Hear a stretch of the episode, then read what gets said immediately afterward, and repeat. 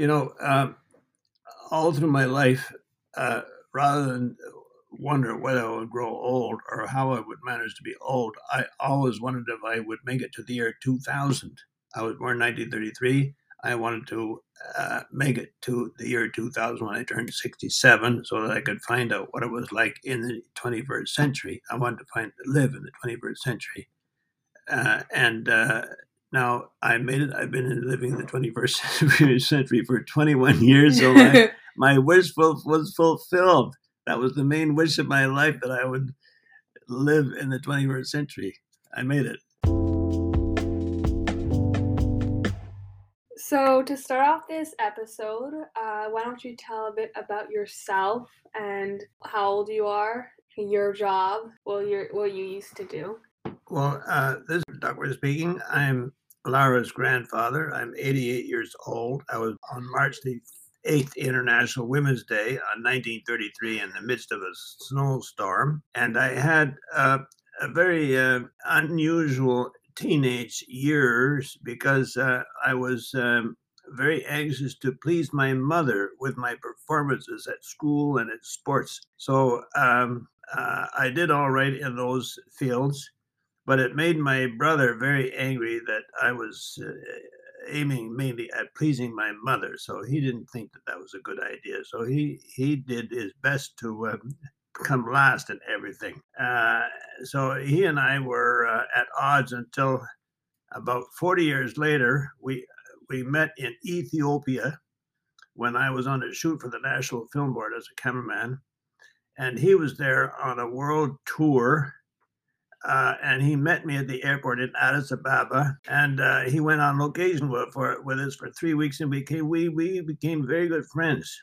So we overcame all our difficulties, and we've we've been good friends ever since. Now, uh, when I went to Halifax in high school, uh, so I was very anxious to come first in everything because that's what my mother expected me to do. So I became first in everything, all my studies and all the sports.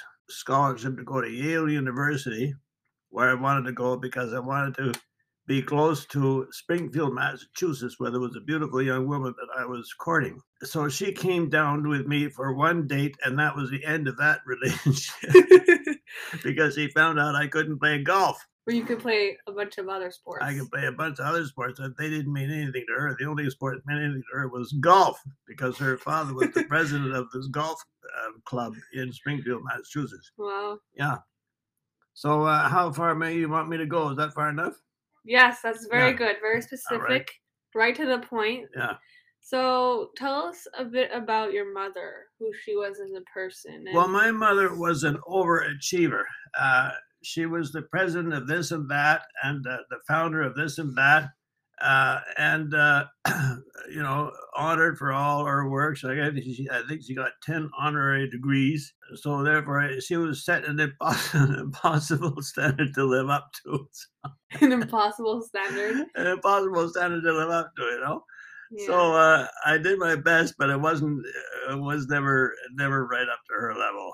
Yeah, Let me see about that. my mother. Yeah. Uh, she never learned to speak French, so uh, she was happy to move to Halifax uh, in 1947 when she was about uh, 30 years old, I guess. And that, that was a military outpost, you know, Halifax, the head of the Canadian Navy. Uh, so she she was felt right at home there because she was an outspoken critic of the Canadian military. That was her main wow. focus in life was to out, speak out against the Canadian military.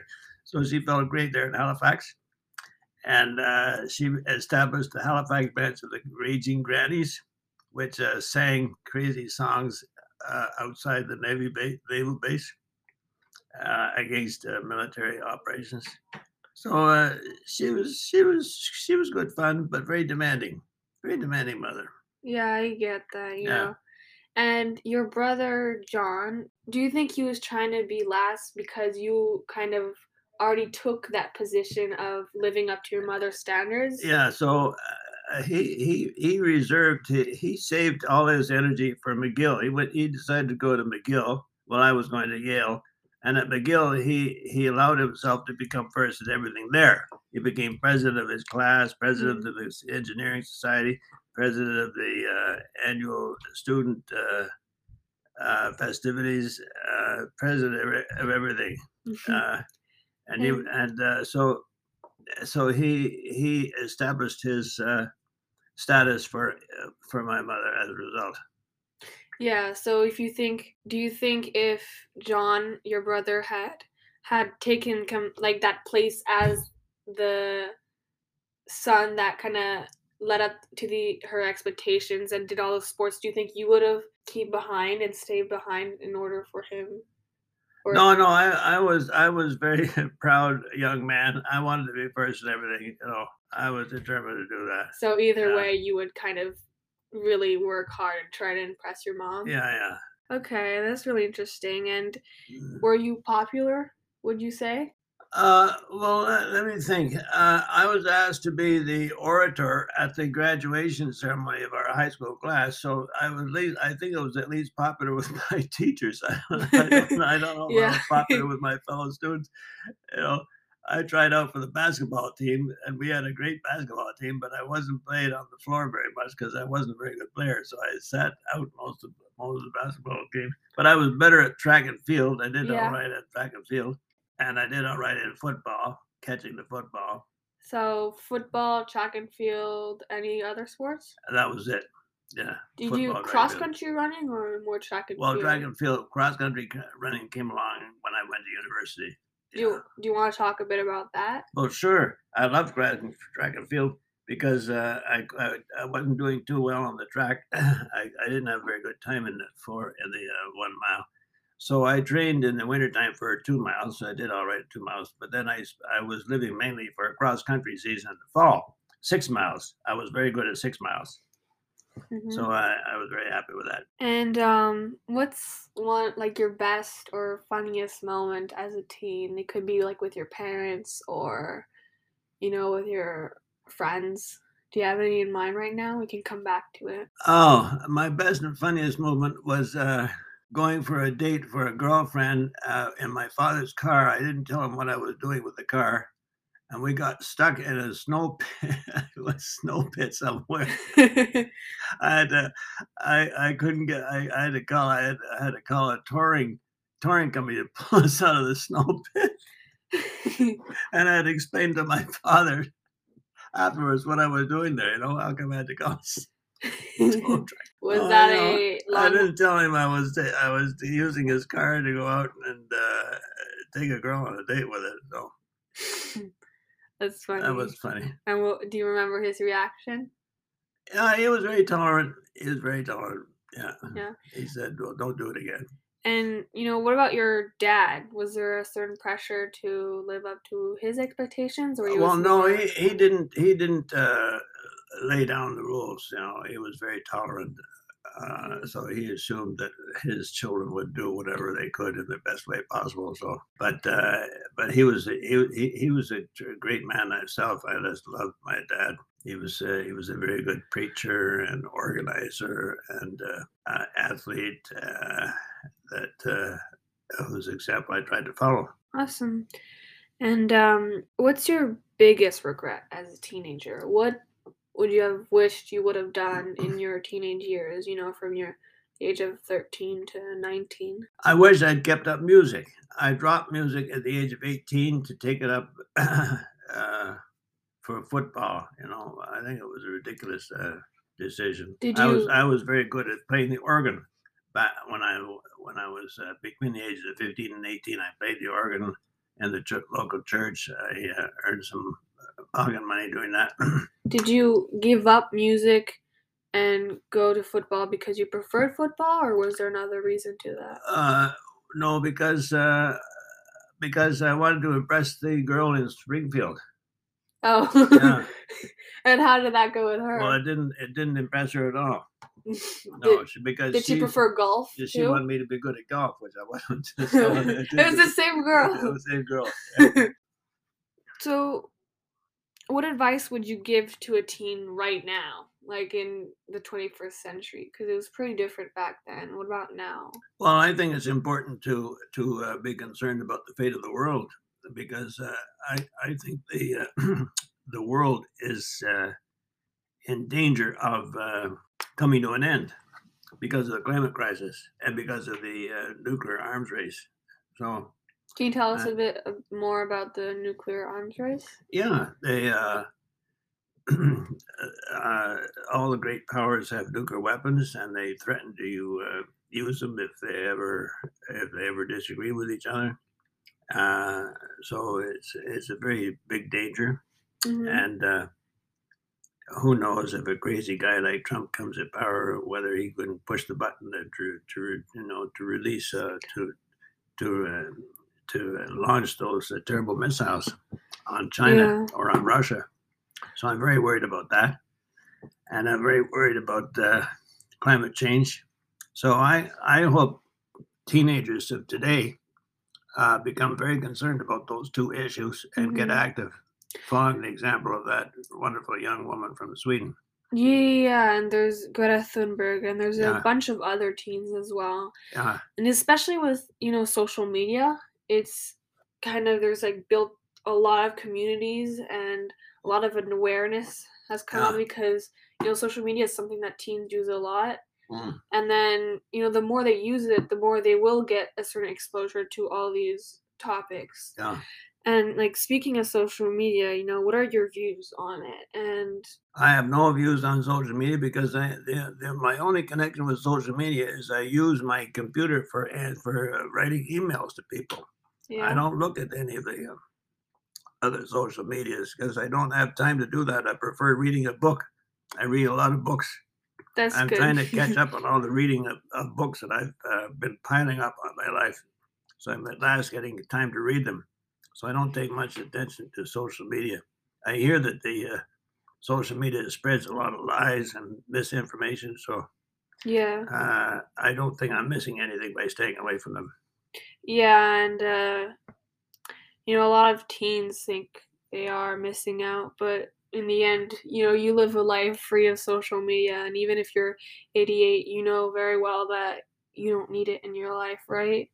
Right. Um, but it is helpful helpful for different aspects of life. Like what aspects? Well, like for example, my podcast, you know, to reach out to people Okay. and like small businesses and again those like um uh, nonprofit organizations there's some on social media as well Okay. to kind of Well, can you reach out with them awareness. in email? yes you can but how do you know what their email is how do you know these people exist i mean By, especially by email and by phone. yes but how do you know their phone number or their email you got i mean you could go door to door but you know especially during covid it's been more difficult right? So i feel like social media is a very effective way to communicate with people. At the same time there you know that that dark side where it's a lot of like you said lies and stuff like that. Well, uh, I don't think uh, contact with a person in, in the uh, social media is nearly as uh, useful and uh, and fulfilling as a contact eye to eye.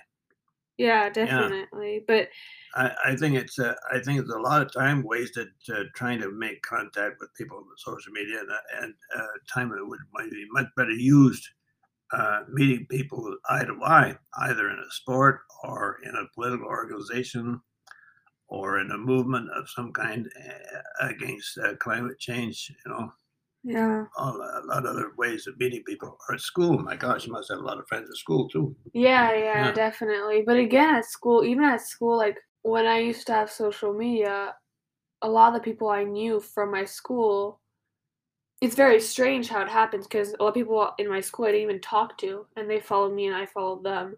And there was a strange connection to them I had, but it wasn't really a connection, it was fake. But you think you they're your friend, right? But it's very strange because all they did was press a button. Oh, also, why? So why Like, bother with it? So, for our second part of the podcast, for the last remaining minutes, I really want to zoom in to where you're at now. And, you know, you're 88 years old now, so that's a long time. So, my first question is When you were younger, were you afraid of getting older when you were a teenager? No, I don't think I was because I I had my uh, parents as my example. Uh, my mother lived until she was hundred. My father lived until he was seventy-five, and uh, they both were very productive in their older years. My uh, my father never never retired really. He kept on working until until he died in 19, until he was 75.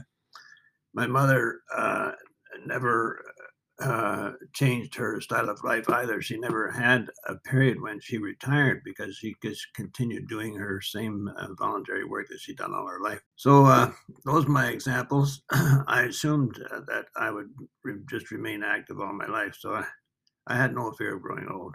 No. And that uh, was that constant throughout your whole entire life? Yeah, I was never afraid of growing old. Never. No.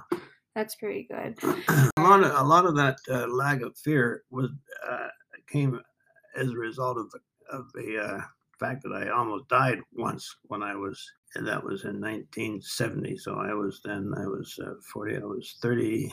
37 when I had a near fatal accident. What and happened? I, was, I, I, I, I, I uh, fractured my skull on both sides, so I was given a 50 50 chance to survive and I was unconscious for two weeks. and then when I came alive again, I felt I was very lucky to to become alive again, and I felt that like that ever since. Life, life is a, a second gift for me, so I'm very lucky to be alive. And uh, and it was a good experience because I had a wonderful vision of a universe filled with a tree when I when I became conscious again. Was this, And I've um, had that I've had that vision ever since that I'm part of a, a huge tree of uh, humanity. That's Uh, that's beautiful. Yeah. Was this the accident in Mexico yeah, with the? and uh, into the branches of that tree. So I'm not really afraid to die again. you're not so- afraid. You think you're satisfied with your life? Yeah, so I think I've I've been lucky to be alive. What was your question? I forget your question. yeah, you kind of cut me off. That's fine. I really think that was important and beautiful what you said. But are you so you're not too afraid to die, but are you afraid of other people missing you? Because that's definitely gonna happen. Well, that's my main uh, uh, main uh, meaning of life for me today is uh, living for my uh, children and grandchildren. That's why I find uh, retirement so uh, productive and uh, and uh, creative because I, I spend so much time with my children and grandchildren, Mhm. uh, as well as e- finally reading all the books I've been collecting all my life. So I have a chance to finally catch up on reading. I have finally chance to uh, return to piano playing, yeah. which I had to drop for most of my professional life. And uh, what's a book you're reading right now that you're really interested in? Okay, uh, what I'm reading right now is uh, books by uh, uh, a wonderful Black American woman writer, not Toni Morrison, but another. I've read Toni Morrison, but uh, I found her books quite depressing. So I'm reading now another Black woman, Black woman writer. Uh, What does she write about? uh, well, it's based on her on her life story, A biography? her biography. Uh, how That's come I forget her name? We'll come back to Oh, that I'll later. to. Sorry. Uh, It's fine. jeez. We'll think. We'll and think also. I, I just finished reading a terrific book called a novel called The Cold Millions. A, a, a very inspiring book about a, a, a workers' strike in 1909 in, in Seattle, uh, which was organized by the workers wor- workers of the World Union, a very progressive union. Uh, and one of the main characters is a fictional recreation of an American communist whose name was Elizabeth Gurley Flynn. Mm. She was uh, one of the heroines of my of uh, my wife Audrey and her parents. She was a great union organizer. So I found that an inspiring book. That's Uh, interesting. And yeah. um, I had another question. Because you're retired, you don't work anymore, right? You don't do you do any little work I, I here don't and there, I or don't do any more camera work, but I have two friends who have told me that they want me to do camera work for them Mhm. uh, Are you- do you without are- without pay. So I'll be glad to do that if it comes through. yeah. Yeah. And so what do you do on a regular day if you don't work? I mean, Okay. you know, uh, work takes I- up so much of your life. well, my main thing is uh, playing with Nikki's uh, twin, eleven-year-old twin children. I go Mhm. there every night at five o'clock for a couple of years, a couple of hours, a couple and years. help, I helped uh, calm them down and get them ready for bed. uh-huh. I love playing with them. And then uh, I play the piano about half an hour a day, and then I read novels, and then I go for a run. I go for a, for a run and exercise for a half hour every day. See, guys, that's what you're supposed to be when you're older. When you're 88 years old, you have to be like Martin. You have to run and exercise. Yeah, That's that's really yeah, inspiring. of course, yeah. Got to stay uh, active. And you you, have to enjoy life. You have to enjoy life. So I read a lot of poetry. Mhm. I've been reading poetry by the great Russian poet uh, Mandelstam, Osip Mandelstam, and uh, a wonderful biography of him, of him written by his wife about the importance of poetry. And uh, and you I've come as a guest on wonderful podcasts. oh yeah, on yours, on yours, yeah.